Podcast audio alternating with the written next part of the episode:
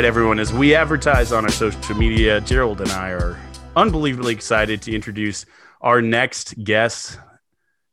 The palpable tension, the text I've been receiving. Who's it going to be? Who's the big star name guest that's going to come on? I'm I'm excited to finally announce it. Three of those texts are from my mom. So, mom, it is Samuel Onyedikachi Acho, four star recruit, three time all conference at St. Mark's High School, also the state private school champion in shot and discus, multi year starter at defensive end, outside linebacker for UT, team MVP in 2010, all Big 12, all American, finished career top 10 UT history in sacks, forced fumbles, fumble recoveries, still Big 12's number three all time in career forced fumbles, top 15 career sacks, graduated from McCombs prestigious BHP program, two time academic, first team academic All American UT's second ever William V. Campbell Trophy. Then it was known as the Draddy Award, or you may know it as the academic Heisman recipient of multiple other prestigious awards. Fourth round draft pick by the Arizona Cardinals. Played for the Chicago Bears, Tampa Bay, played all over the NFL in a nine year career, racking up nearly 250 tackles, 18 sacks, 11 forced fumbles, three interceptions. Served as the NFL Player Association rep for the Bears, the Cardinals, as well as the vice president of the executive committee for the NFLPA. Sam is the quintessential polymath. His interests are unique and varied. He's a frequent podcaster, making what Gerald and I do seem totally unimpressive because he can also uh, bench press way more than us.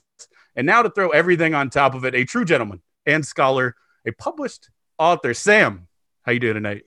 Kyle, I could listen to that all day, man. I, am like, dude, keep it going. This I needed that. That was uh, I'm doing great. I'm doing great. Glad to be on with you we were just reminiscing beforehand. Obviously, we went to school together and business school, the whole deal. And then obviously Gerald is out tonight because he's he chose his wife over us, which is a brilliant idea. He's celebrating an anniversary, so happy anniversary, Gerald.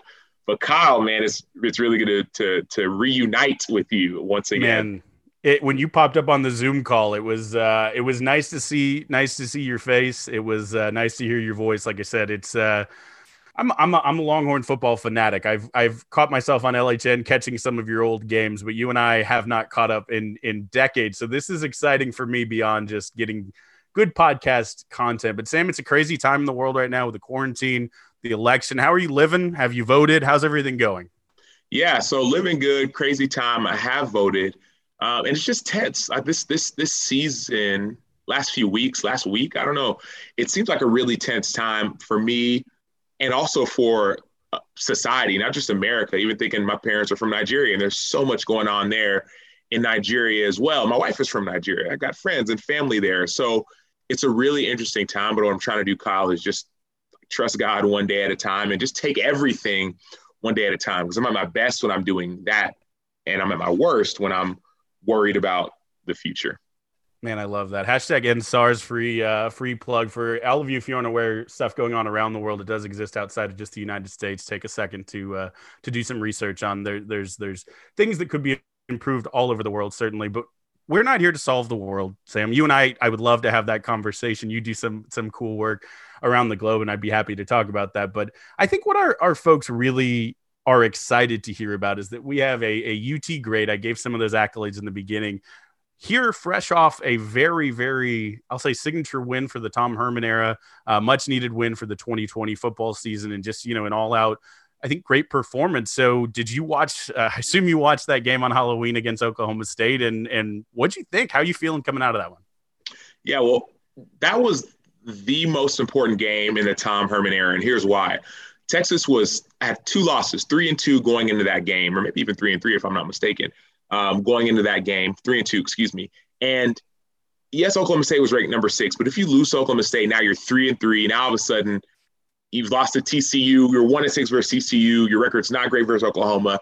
Not great for any rank against any ranked team. So that win was a huge win for Texas. Now, does it help Tom Herman? Maybe, because if you look at all the games, really Sam Ehlinger has been the one who's put the team on his back week in and week out. And last week, obviously, Joseph Ossai, he went out and he balled which was amazing. 12 tackles, something like six TFL. He had an Ndamukong Suh game from the 2010 National Championship, right? Three sacks, forced fumble, the whole deal. And so it was a huge game, a huge win. It's funny because Texas and Oklahoma State, I remember I remember playing in that game back in 2009 and being down by three touchdowns in the fourth quarter. Yet we knew we were going to win. Hmm. Because it's like this is Oklahoma State. Come on now, let's you know let's let's wake up and and we won the game.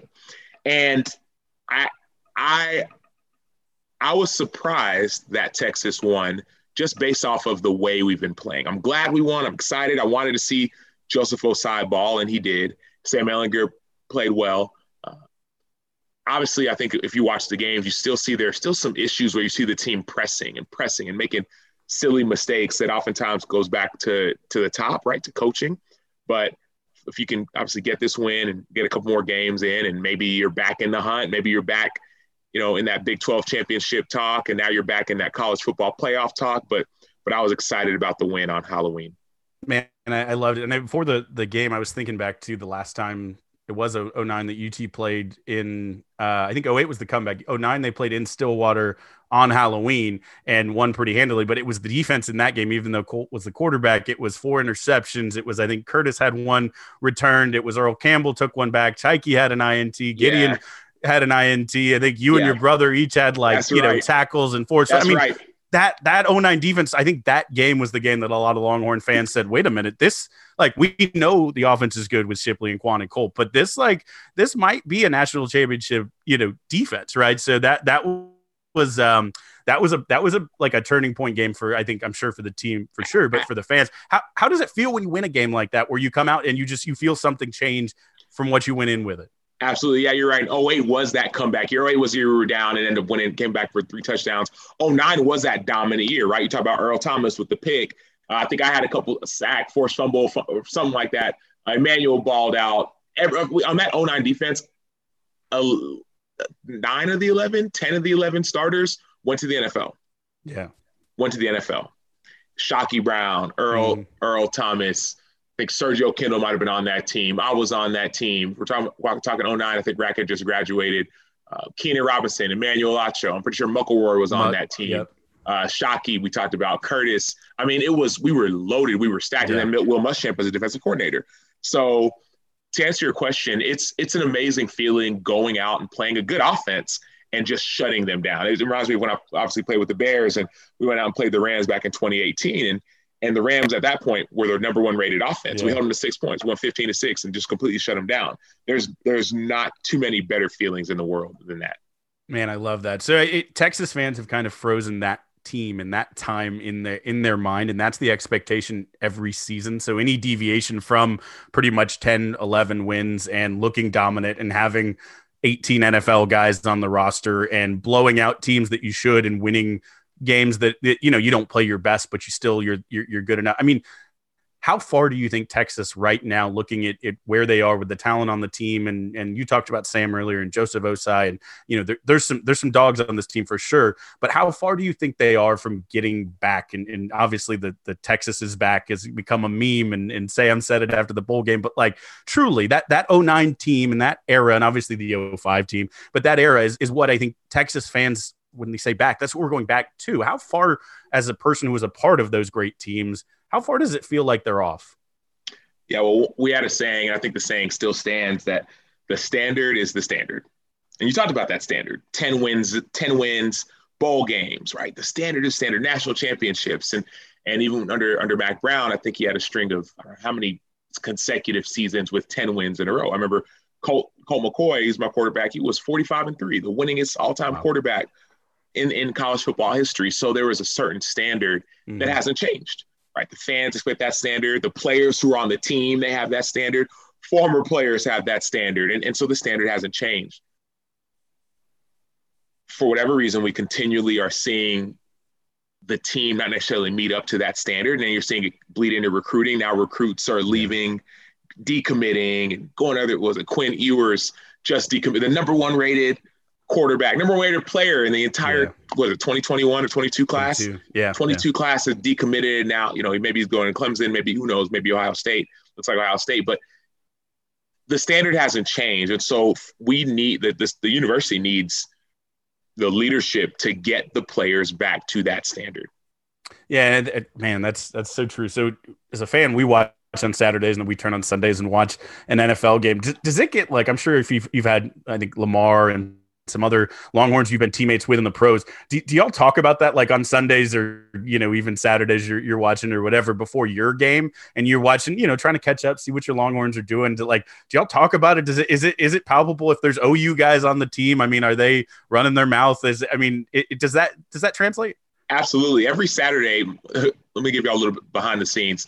Every Saturday, and specifically Saturday mornings, they're they're they're walkthrough. So you have the game on Sunday. Saturday is usually a, a, shorter practice, a walkthrough. But as soon as that walkthrough ends, the TVs are on everywhere watching the college football games. Then usually we travel in the afternoon. And by the time you get back to the hotel, yeah, you might go to your room. Yeah, you might go get some dinner. Obviously, with COVID this year, they're not leaving the hotel where you're putting those TVs on in the meeting room, reading rooms, and you're watching your games. You might even be wearing your gear, wearing your Longhorn hat, wearing some guys went to OU wearing the OU. You're just talking trash. You're watching the game. People probably side betting on games, the whole deal. Yeah. There's a huge pride that you have for your university. And so when Texas is winning, oh man, you're walking around with your your chest out. Like look Alabama, right? I play with Eddie Jackson, went to Alabama. All these Alabama guys, they're walking around with their chest out. Right yeah. now, it's Ohio State. You know, when, you know, I remember playing with Lyle Line and Lamar Houston, right? When Texas is winning, it's like, oh man, we, yeah, you can't tell me nothing. When you're not winning, it's like, all right, let me go ahead and just go to my room and just hang out. sure, sure.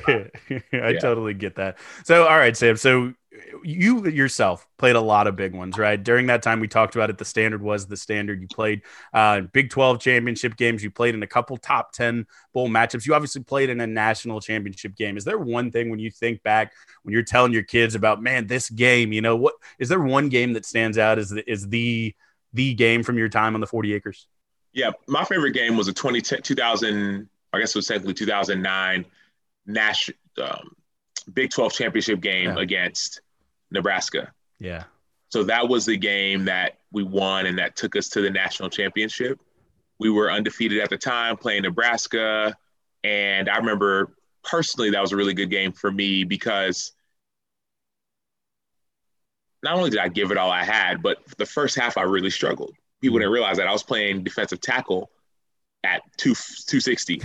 and this is a running physical team. Yes, I had great hand placement. Yes, I was physical, but it wasn't easy. And so I remember the first half, I was getting, I was struggling. And we were playing in the newly built Jerry Jones Stadium, right? AT&T, you could see it all on the big screen. And I remember having my hands on my hip, grass stains on my on the back of my jersey from falling down, getting pushed back, and the clock going three, two, one, zero to halftime, and just praying like, God, that was embarrassing for me personally, I say, God. I, and I tried, I've tried all I can try. God, please just help me to go out there and just play the way I know I can play the second half. And I want to go and and, I, and do that. And I want to, and I will go back and just give you the glory for it. I will tell everybody, I'll give you the glory. So I go back out in the second half, and I'll never forget. It was the third quarter, and they're right around the their 12 yard line coming out, maybe maybe 18 or so coming out, and they had a play where the quarterback was under center and the halfback was offset. Instead of being directly behind the, the quarterback, he was offset. And they rarely ran this play, but we always we had a tip that when this play came, it was a it was always a bootleg, mm. always a bootleg.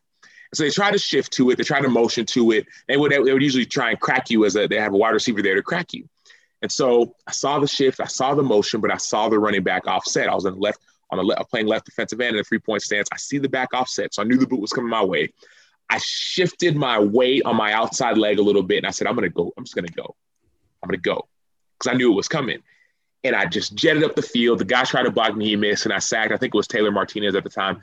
Sacked him in the third quarter. Huge momentum shift to go out and win that game. And obviously, that was the Ndamukong Suh, yeah. 12, whatever tackles and whatever he did. Yeah. Um, and you know, one second left, you know, we win the Hunter Lawrence game winning field goal. But that was a huge momentum shift, momentum shift in that game. So that was special to me for two reasons. Number one, just to transition from that horrible first half to the amazing second half. I think I finished as a defensive tackle, defensive end with, with like nine tackles, a sack, uh, you know, three or so tackles for loss. Played really, really well. But also, just that was a game that took us to the national championship. And yes, there was a dominant force on the other end and Ndamukong Suh, but we still overcame and went to the national championship. That was the moment for me when I knew I could do it. when we tell our own stories, you have good guys and bad guys. And Ndamukong Suh is a perfect bad guy. He was so good, and for you to have to go up against it. But I love, I think that's a perfect transition, and to talk a little bit about, I think what I, I obviously love to talk football for for days with you, but what I would like to to talk about, and I think hope that's what you like to talk about as well tonight. But uh, the book you wrote, I think you, you said it right. You you you had a moment, a thoughtfulness where you had to kind of cried out. You told God, "Look, I'm going to give you the glory if you give me the ability." And it seems like you're still giving him that glory. And I think from the parts of the book that I have read, and I'm I'm actively reading through it right now, that that's what you see a lot of is that real, not just a lot of people know Sam the football player this is Sam the person, Sam the human, Sam the author. So, I mean, maybe tell us a little bit to start there to talk about the book. And the book is "Let the World See You: How to Be Real in a World of Fakes." Right? And and and um, how did you get there? What what um, was your inspiration? And and who is Sam the author who, who chose to to dive in and write this book? Sam the author is that's the Sam that has always been, but that a lot of people haven't seen right? Let the world see you. I've always had a passion for writing. For I remember I used to write. I used to write poems back as a little kid. I write. I would write poems sometimes about girls, I write poems about girls. I wouldn't share it with them. I was kind of, you know, shy in that way. But I would, or I write poems about time. I'd write uh, articles for not necessarily our newspaper, but just in our English class. I love writing and love language. Would recite Shakespeare and and Chaucer. I love these things. And all of a sudden, this football aspect avenue opened up, and it became I became in a lot of ways Sam the football player. Though I hmm. still mm-hmm. obviously business honors program and Campbell Trophy, and still still loved academics. But somewhere down the line, I think I started to divide myself into who am I going to be around my football friends, and who am I going, who am I going to be around my my friends from school, and then if they ever overlap, I got a style shift and just try and act a certain way and and I would pretend. I would pretend in a lot of ways. And what I realized is that pretending may get you in the door. It may get you in certain doors, but being you will open up doors you can never imagine. I'll never forget my rookie year. I was playing with the Arizona Cardinals and I just got drafted fourth overall, the 103rd, fourth round pick, the 103rd overall pick. And I was playing with Larry Fitzgerald. Larry Fitzgerald, perennial Pro Bowler, going on his 15 year, 50. I mean, this dude is a monster. He's well, as soon as he retires, give him a gold jacket. He's going to be in the Hall of Fame. Absolutely. And people would from Texas, my friends, my classmates, my teammates would call me and say, "Man, tell me about Fitz. He, he called my Young Life group once. Is he as nice as he? Seems? You know, he do, he donated all this money to our church. He, is he as nice in real person or as great in great in person as he seems uh, on TV or on social mm-hmm. media or even on the Zoom call? Tell me about him." And initially, I was like, "Yeah, yeah, he's great. He's the best, and this and that. And man, he makes amazing one-handed catches." But as they kept on asking, asking, and asking, what they didn't know was that I hadn't even had a conversation with Fitz. I was I was shy, I was scared. And so finally, after being pressed enough times, I finally had one of my friends from Texas say, Hey man, just he's your teammate, go talk to him. Go talk to him. And, and so I did. I went up to him one day and in a I think I would say a typical Sam Acho way. I said, Hey Fitz. He looked up, he said, Yeah. I said, Hey, people are always asking me about you. They're asking me about about your character and and why is why it is that you do the good deeds that you do. And he then I paused and said, okay, well, what do you tell them? I said, I tell them, I don't know why you do what you do. I tell them I don't know anything about you. I don't know if you're a good guy or not. I don't know anything. And he looks at me, he says, Are you do you really tell them that? I said, Yeah, I don't I don't know anything about you. I don't know, I don't know why you do what you do. I don't know if you're a good dude, whatever. And he looks at me and says, Sam, why don't you just take some time and get to know me? Get to know me. So I did.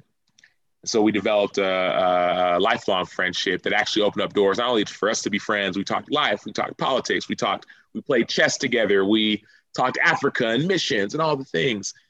And he also invited me to meet two of his friends, which happened to be two former U.S. presidents, President Bush and President Clinton, at an event, not just to sit and say hi and shake hands, sit at a table with five five people and just kicked it for about an hour.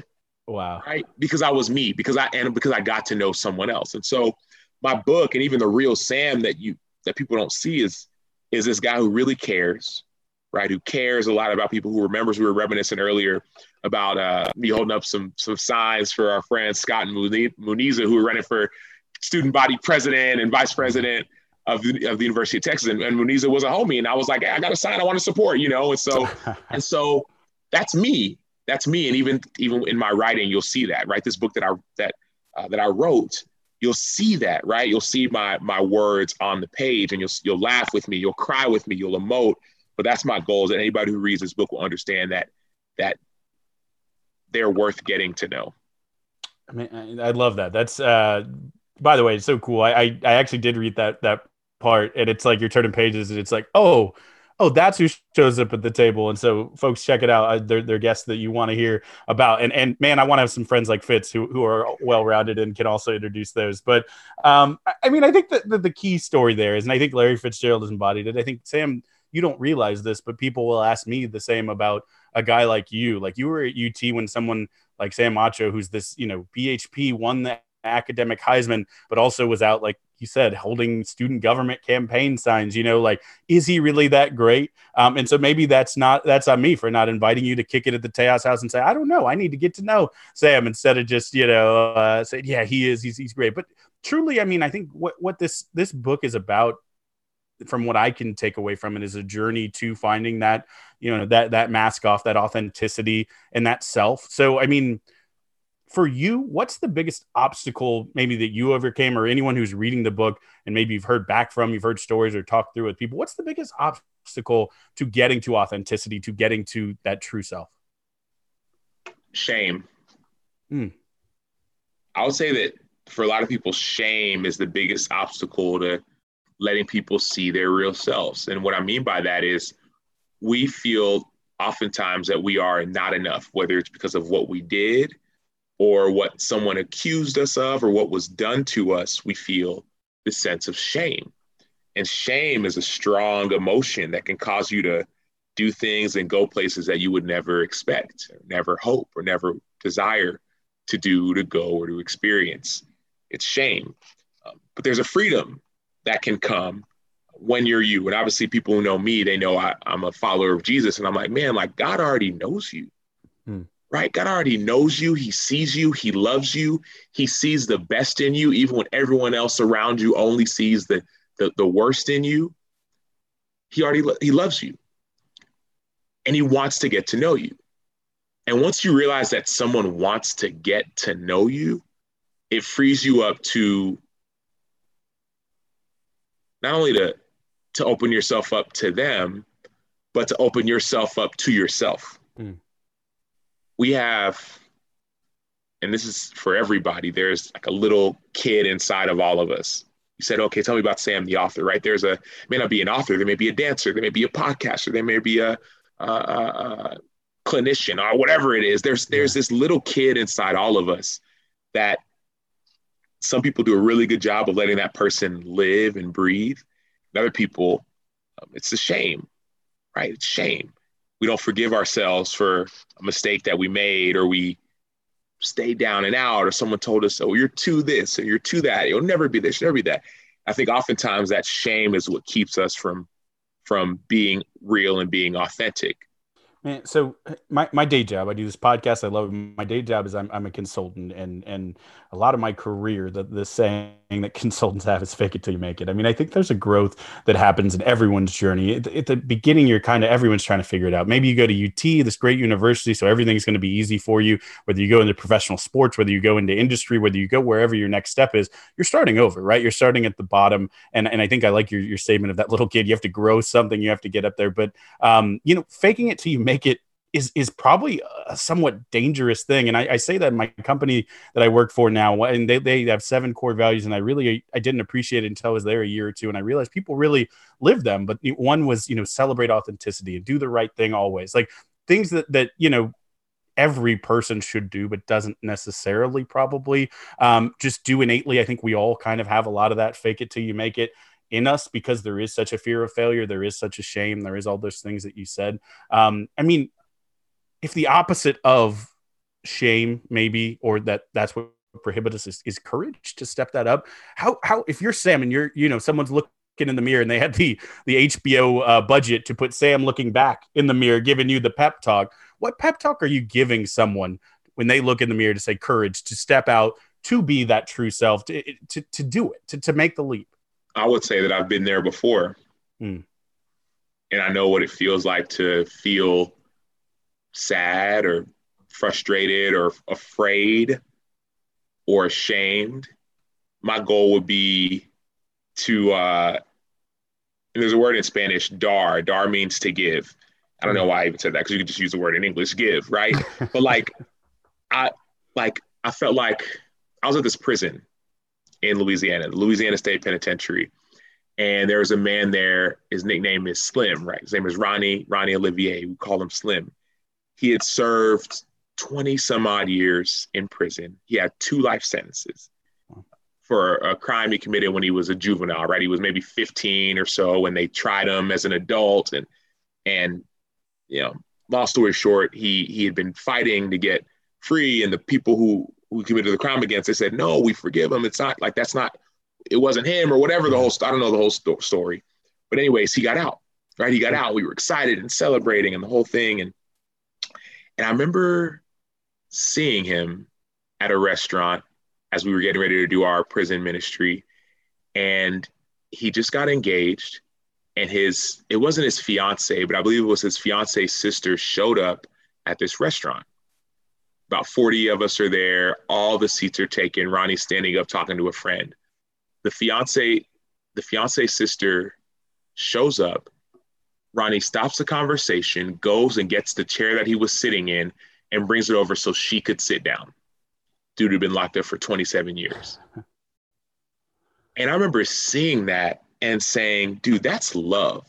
Yeah. That is love.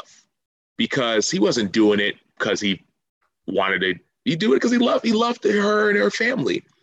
And that moment gave me a new vision of what love and what sacrifice looks like. One tiny little moment. And so, what I would say to anyone, I think more than what I would say, I hope that it would be when they read the pages of my book of Let the World See You, How to Be Real in a World Full of Fakes. You get it anywhere books are sold. Was that would be that they would read that book or listen to the audio book and that would give that book would give them courage, right? It gave me courage. Just last weekend, I was listening to the audio book and you know, I listened to it before when I when it when my book just released. I remember laughing, crying, the whole deal. But even listening to that book gave me courage to say, you know what, I'm gonna be okay. Mm. Things are going to be okay. And so dar courage to give someone courage. I hope would be that through the words on the book, or maybe even if I get a chance to speak, I love speaking to organization or get a chance to speak, I would remind them that they are worth it. You are worth it. Oh man, I love that. So Sam, we've and Gerald and I focus mainly on on the football aspect of things, but we've never, you know, shied from. We've had some controversies going on with UT and the eyes of Texas, and just I mean, and, and I'm not going to ask you to go into that today necessarily, but I, I, would just say that Gerald and I have both said that there is a point that you can talk about sports, but if you only talk about sports, you're missing an opportunity to talk about the bigger life. And Gerald is a is a is a ordained minister who's worked with youth and he's talked a lot about kind of young person development and and um, you know I'm a man who's who's driven and lives through my faith. And, and so I think the three of us have a shared understanding when we read this, or when you wrote the book and when Gerald and I read this book of, of where it's coming from and some of the truths there. I, Gerald actually, even though he couldn't be here tonight, wanted to ask a question that I thought was really poignant. Um, Sam, in your words, um, there's there's you know inherently a Longhorn fans and listeners around the world and from different faiths and backgrounds just come from all over, right? United under the cloak of Longhorn Nation, um, but but come from all over, and so maybe had didn't all grow up in Texas like we did, or didn't you know all belong to the Christian faith like we do. What why what do you say to someone when they say sam is this book for me? Should i still read this book? Um, you know if i just have a different background different faith different belief system why should they read this book? In talking with my publisher we've been this book is for everybody this book is for everybody. I remember sitting down in marketing meetings with my publisher, and they're saying, "Okay, well, what's the target demographic? Is it athletes? Is it people who went to church? Is it mm. people who are trying to make it to the NFL? Is it what is it?" And I was like, honestly, this book is for everybody. Like, no, no, Sam, like we got to understand, we got to really dial it down.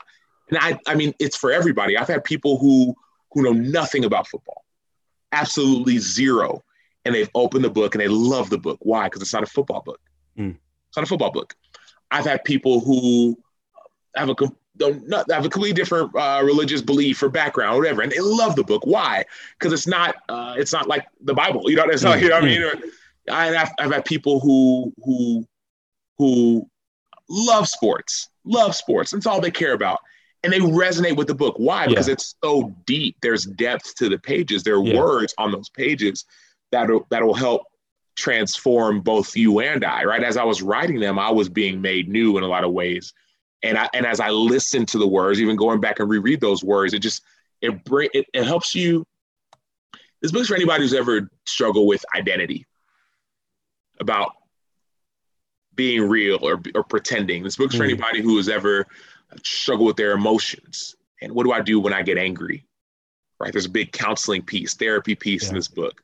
Right? What do you do with anger, when shame, with shame, with doubt, with fear, with anxiety, with joy, with courage? What do you do with these things? This book is about what it means to to be free and to be real and to be authentic. This book is for anybody, no matter if you're a football fan or not, no matter if you are a follower of God or not. This book is specifically for um, anybody who even hears this podcast. Like, I hope you would go go to samachobook.com, S-A-M-A-C-H-O book.com. Go to Amazon, put in Let the World See You. Go to Target. This book's going to be in every single Target store um, starting on November 10th. Go to Target, go get the book. Go to Barnes & Noble, go get that book. This book is for anybody who, who listens and who, who feels inspired to, to go and uh, read the pages. Amazing. Yeah, that's uh, the, the Target news. Don't sleep on that. I, I I have contributed to one book in my life. I wasn't even the sole author. I wrote some chapters in a book, and, and just to get it in the store is exciting. To get it into every store, like every Target store in America, man, that's huge. Sam, congratulations! Like I, I that's that's wild. I'm stoked. I'm stoked. and it's funny. I got a chance. My book's in Barnes and Noble as uh, Barnes and Noble as well, and I got it. I, I saw it for the first time yesterday in an actual store, and I yeah. I, I freaked. I literally freaked out and so I got the news that it's going to be in Target. And so just y'all, so y'all don't, y'all better not go to Target. If you see me at a Target, you, will hear it'll sound, it'll sound like a little girl screaming. Uh, but yeah, any every single Target store, all 1,800 stores, it's available. So go go to Target, go buy the books. They can buy more, so other people can get it. And uh, and and yeah, leave a review too. That's another thing that I'm learning too. As an author, you ask, what is it? What's important about an author? I'm learning that reviews are huge, right? Leaving reviews are huge. So if you yeah. have read the book already, go to Amazon, leave a review, or uh, Barnes and Noble, wherever you got your book, go leave a review and let other people know about about it. That's Sam. That's fantastic. I think everyone should read this book, and we're going to actually announce it here on the podcast. We're we're doing a raffle. So if you want to read Sam's book and and you know you don't have the, the, the couple bucks to spend it or you can't go you know start a gofundme. Uh, it's not that expensive promise but uh, you know we, we want to get you this book. We want to get in your hands so you can read it. You can have the book of a longhorn legend that i think is just everyone should read. It's a great book. Um, so we're going to do a raffle. So we have a couple requirements folks are going to need to be following um, our our facebook our instagram and our Twitter accounts. We need to verify that. You need to uh, you need to be following those and subscribe to the podcast. And then we're going to be on the lookout when this podcast drops. We're going to tweet out the specific uh, rules, and we'll have a 24 hour window for raffle entrance to get in there. So folks, be following those social medias, um, and uh, we will we will have the the book uh, out there for you to get. We're excited to get more copies out there. Also, folks, it's it's it's November, right? We're getting to the end of the year. You know what's coming up? Christmas. Christmas is coming up. This makes a fantastic stocking stuffer. We have we did demographic surveys on this podcast. We have everything from college age 22 year olds to um, or 19 year olds to you know like 65 year olds. So if you need to buy your dad a gift, if you need to buy your grandson a gift, it, you know your your daughter a gift, it doesn't matter. This book as Sam said, is for everyone. So be on the lookout for some of those raffle details. We're going to get that out to you, and I'm excited to have some of y'all tweet both at Sam and at me and and and and uh, the show, and let us know what you think as we're reading it. Who knows? Maybe we'll come up with a Longhorn uh, Republic, Burnt Orange Nation book club to go through this thing. I don't know. We'll figure that out uh, once we get going. But so that's the book. And Sam, if our longtime listeners know anything about this podcast, it doesn't matter who the, the guest is on this podcast. We can't let them get out without a rapid fire around it as we become our signature. So we're going to give you a couple questions. Just kind of, you, I mean, no, no problem for you. Let it flow off the chest, whatever you're thinking, whatever you're feeling. We have not prepared Sam for any of these, so it's straight off the cuff. So I'm going to start it off right here. Sam, I was reading the endorsements of your book both Lecrae, which is amazing, um, and and Andy Mineo uh, gave you glowing endorsements, which again is is amazing. Um, so Sam, you obviously you're, you're tied in to the community there. It, you got some guest verses ready to go, maybe some producers. Sam, if you were to release a hip hop album, what would the title of that album be? the Christian motto. Uh, me and my brother, me and my brother did a, a, song. Y'all need to go check this thing out first and foremost. Let me not pro- pub it too much, but we made a song called the Christian motto. My brother Emmanuel and I back in okay. 2011, 12. I don't know when the heck it was because they had Drake's had Drake had his version of the motto. Yeah. And so my brother, he came to Arizona just to come visit me. I was playing with the Cardinals at the time. He might have been with the Eagles or something. And for whatever reason, like God just gave him words to a Christian, uh, for lack of terms, a Christian version of the motto. And so we we recorded it, and that was when before things really started to go viral. It yeah. went viral, and so overnight we said, okay, we've got 50 views, that'd be great, right? We put we put it out on YouTube that night, and like before we went to sleep, it was at like 500 or something like that. Um, we went to sleep, woke up, it was at 5,000 views, like literally before things even did viral. And now I don't yeah. know if it's at 50,000, I don't know how many thousands of people viewed it, but uh, that would be the the title thought you were gonna maybe do some freestyle bar, but if you dropped a beat, now we could do. You know, what I mean, go drop a beat. Let's do something like that. Sam, are are you ready to do that? I can't make a particularly rapid beat. fire, man. I'm telling you, man. What you want? Give if you're ready to put go. bars on this podcast, we will put them out for the millions of listeners who who listen to this podcast. You'll actually go somewhat viral. We're gonna tweet the the Christian motto out, but Sam, I'm giving you the opportunity right here. If you can go give me an acapella bar or two, then, then I'm ready for it. Kyle, back in college, what people don't know is me and my homies, i.e., my business honors classmates. the and real G's. Yeah. The real G's. So we freestyle all the time. And so, um, so yeah, I mean, you want me to give me a topic and I'll freestyle acapella. Yeah, uh, it may not be great, but I'm gonna do. I'm gonna try it. No, Sam, I want you to freestyle about um about Texas being back. Mm. Okay. Yeah, we back. Texas kind of back. Call me Joe Ossai because I'm trying to get a sack, get a sack, mm. trying to get a stack, maybe bread. Yeah, I'm going crazy because I'm trying to get that leg, get that paper, trying to love my neighbor. Um, I'm also trying not to be a hater. Yeah, I got my book. He was kind of shook. Uh, I need to read it in my nook.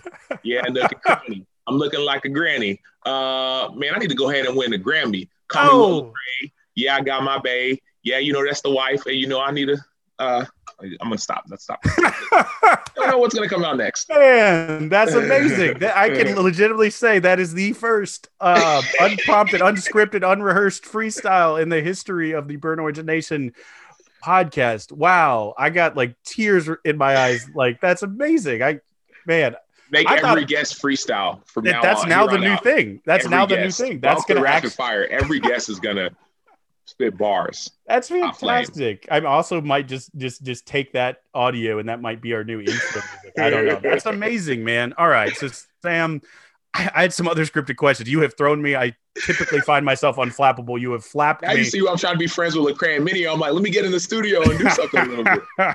uh, Lecrae, come on the podcast. We will have a battle. I mean, let's set it up here. We'll, all right, we'll talk offline about that. So, Sam, all right, you, you you're name dropping presidents you've hung out with. Um, you know, obviously Lecrae I mean, I don't know if people are going to argue probably the greatest Christian rapper of all time.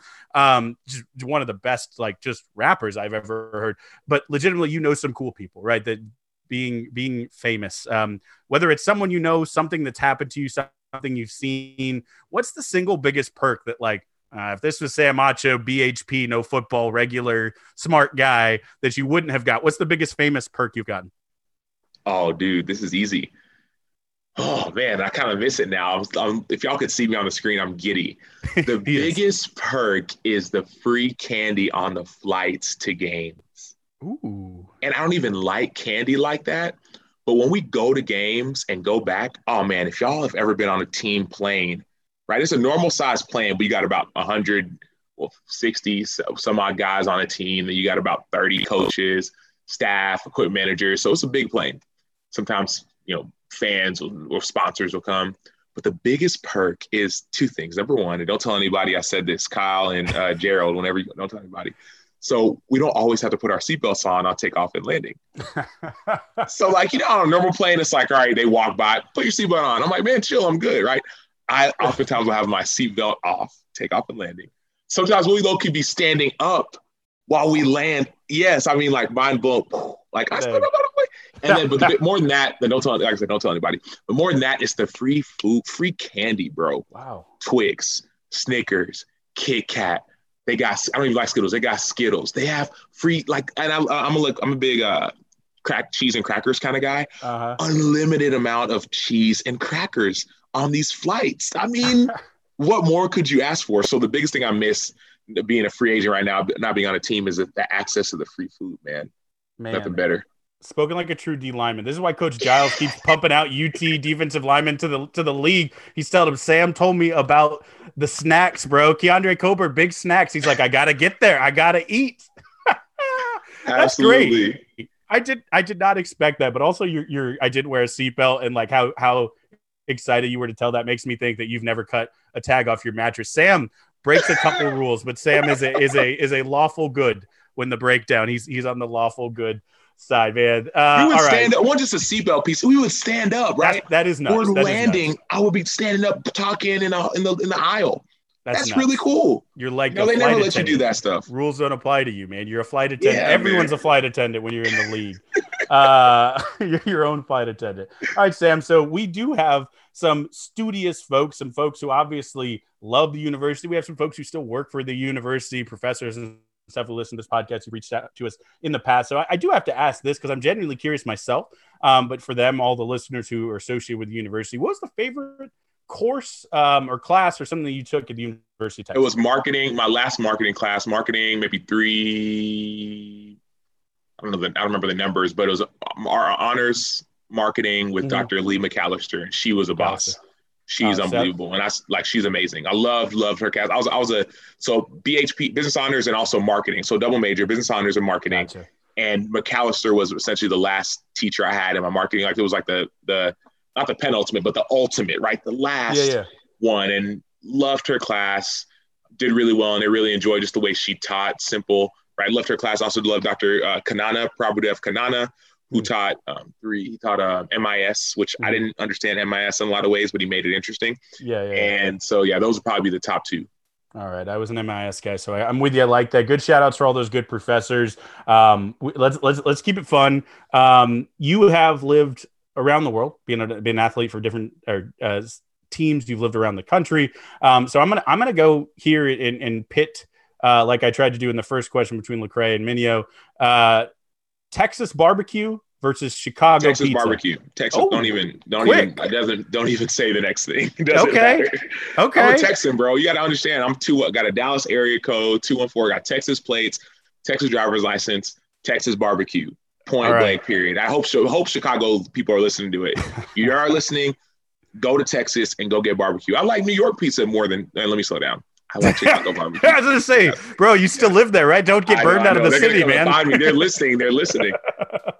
uh, that's amazing. All right. Oh, well, then, I then do you mind if I ask? What's your Salt what's Lake. your when you go home first? Salt Lake. Salt Lake. Salt Lake. You don't even All have right. to. You don't even have to finish these statements, bro. Guys, Salt I am not. Barbecue. I am not sharing this Google document with Sam. This is just he's that good. That's how he reads an offense the same way he reads a podcaster. Absolutely. He's out here predicting what's coming next, man, like he did in the Big 12 championship game. All right, all right. Um, you said Salt Lake, so maybe this is your answer, but I had the question written here when you go back to Austin, favorite thing to do. Maybe it is go to Salt Lake, but favorite thing to do in Austin. That's hard because it's changed so much. Sure. Uh, back in it has, it has. I went out since I've been it's been 10 years since I graduated, which is crazy. Um, my favorite thing used to, I used to used to be going back to campus and yeah, walking in business school, seeing some old teachers, maybe seeing some old people I went to school with, and catching up with friends. Right Have now, you seen the new business school? I haven't. I haven't. Yeah, it's it's wild, man. I I, I haven't actually gone in. I've just driven past when I was there uh, for work briefly. I didn't get a chance to go in, but just I mean, it's it's crazy. It looks nuts. I I, I got to get back there to to check it out. But yeah, you're right. Everything in Austin is is different. Yeah. So the my favorite thing. I mean, I used to go. I used to be going to the, all the places, right? Going to Kirby Lane or going to yeah. Uh, there's a Taco Deli, which is a place I used to love. Going to like going to the places. Sushi, sushi, sushi was. I mean, just all the random play. hey, cupcake. That used to be the thing. Yeah. And now I, I have family in Austin. Now my brother-in-law's in Austin, and his and my whole wife's a lot of my wife's family is there. So now it's really just going there and seeing them. And I'll get I'll get back to campus and sometimes I, have got a chance to talk to the soccer team, uh, the UT soccer team, women's obviously women's soccer team, on the football team. So going back and and hanging out with some of the other sports has been has been fun. Sam, you are an author. I think November 1st was National Author Day. Like I said, I, I have uh, been a part of one book enough that I can call myself an author. Um, your favorite book. You can either go all time with this or that you've read recently, maybe quarantine read, whatever. Favorite book. Yeah, there's a, a, a devotional by a lady named Sarah Young, and it's called Jesus Calling. Cool. And that has been probably that book has sustained me in a lot of ways. That book has it's a devotional, a little 30 second read in the mornings, mm. two minute read. But I mean, for for two years in a row, and I'm not a I'm not a everyday kind of guy, but every day, every day for a solid about a solid two year, 20 22 months, you could say, I would pick I'd read that book every that, day, man. and it seemed like something in that book would, would would relate to me. I'm gonna have to check that out. I'm taking notes here. The uh, all right, so these have all been easy. I saved the, the my favorite for last. Sam, we did a series on this podcast recently doing the Mount Rushmore of each of the different sports. The thing with the Rushmore is there's only four heads on that mountain, so I'm to give you the opportunity, Sam, to do a Mount Rushmore here. But I'm to give you a caveat. First, I would like to hear if you don't mind doing a top four all time University of Texas Mount Rushmore. And then I'm going to give you a chance to augment it with a very specific subset. But let's start with all time Mount Rushmore UT football. You can put yourself on it too. It's okay, man. Vince Young. Okay. This is hard. It's hard. It is hard. really hard because there's so many greats. Uh, Ricky Williams. Okay. Dang. Because I think you have to put Earl Campbell on there. Did I say Vince, Ricky, Earl? I dang. It's a tough one. It is legitimately a tough one. Vince Young, Ricky Williams, Earl Campbell. Does Colt make it up there? Does Earl Thomas make it up there? Does Rack make Ooh. it up there? Yeah, that is so hard. Um, dang it. It's it's Selfish, we had this we had this very debate. Selfishly, I'm putting Brian Orakpo up there. Nice, nice. Because he, I mean, he did some things for our team that took us to the next level, national championship, etc. So, mm-hmm. so that's why obviously you got some legends.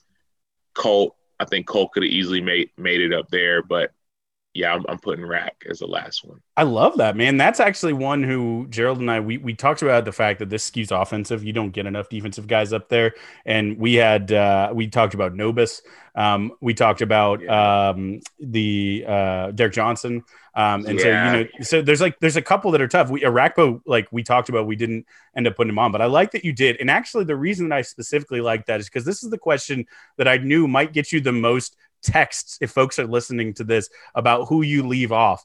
Sam, now with the same four slots allotted to you, give me your all time UT football Mount Rushmore only using Nigerian players. Okay, easy. Okay. Um, Brian Orakpo. Yep. Put your boy on that thing. Okay. Okay. Um. Oh, y'all ain't gonna like this one. It's too early. It's too early. Uh, I was gonna say Joseph Ossai, but it's too early. Come on now. Um, only using Nigerian players. Okay, I mean, so Rack. Who else was Nigerian? There is another Acho. You don't have to put. Oh, my there. brother. Uh, not saying I don't. Don't let, let me, let lead me, here. Let me, you know what I mean. Let me. Okafor. Uh, this is good. He was a monster for a little bit there. Um, yeah uh, running back Chris Ogbonnaya. Chris Ogbonnaya, Chris. Yeah, you were friends with Chris, weren't you? A little bit, yeah, yeah, yeah. yeah so I mean, maybe y'all like, were in the same class or something. So yeah, Chris, we were, we were. Yeah. Okay. Um, I hope he would claim me. Uh, Chris was good. Rack, Alex, Charles Omenihu. Yeah, you got to. I mean, Chuck, Chuck's doing in the NFL now. Right. Emmanuel was good. Uh, yeah. Who was before me? I tried to think like if we had any 90s or like really early 2000s, and I couldn't. There was no one who came to mind for me, but I, I hope I'm not forgetting someone. But I, I, it really the Nigerian kind of uh, connection seemed to come right around the the, the mid 2000s. Okay, I'm gonna put my brother on because he's gonna be mad at me if he finds out I put him on. Let me just show this man some love.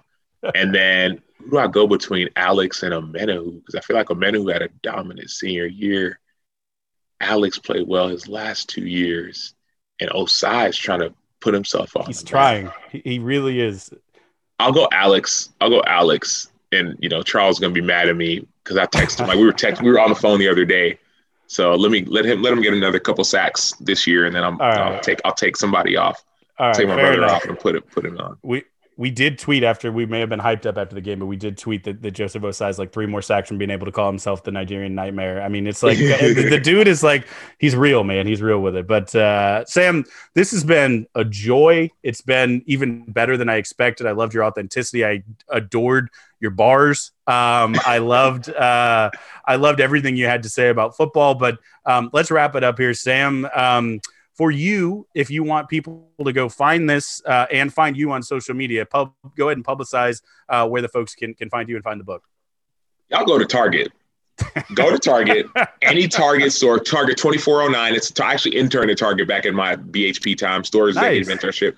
On Ar- go to the Target on Arboretum, go to that Target right off 35, right close to campus go to every single Target on November 10th and go buy my book. You'll see my brother's there too. Go buy his too. Go to Target on November 10th. If you can't wait, if you're just one of those people that can't wait, I got to get it now. Go to Barnes and Noble. You can get it now. If you really, oh, I don't want COVID, I don't want to go outside and mask. Go to Amazon. Mm. Type in "Let the World See You." Order about five books, right? Yes. Get them as Christmas gifts for all your. I'm telling you, it's you're gonna love the book. Get the audio book. Yeah. Anywhere books are sold. If you'd like, go to samachobook.com. That'll have the links to Target and to Amazon and Barnes and Noble and a couple, you know, little little inside of the book. You'll be able to listen to the first chapter and some cool stuff there. SamAchoBook.com, S A M A C H O book.com, S A M A C H O book.com. Social media, I'm at the Sam Acho. So that's that's that. Feel free to follow me. Uh, but more than anything, go get that book. And after you get it and read it, leave a review on Amazon, on Barnes and Noble, wherever you leave your reviews, wherever you buy your books. Go to go get your book, but go to Target. I love that, man. All right, Sam, thank you so much. This has been an incredible pleasure. We're wishing you success in the book, the future books, the life, the family, everything that comes next. Be safe out there. Um, and uh, love you, man. Thanks for doing this. Awesome. Love you too, Kyle. Thank you so much, dude. Y'all, people don't know this, but I respect you so much, man. I respect the hell out of you, man. Um, for since college and even post college, um, you're a real one. I appreciate that, man. That uh, that just became my ringtone. So uh, thanks. not the bars, not the bars. yeah, well, they'll alternate. Yeah, depends who texts me. thanks, Dave, man. Have a good night, bro. Awesome. You too.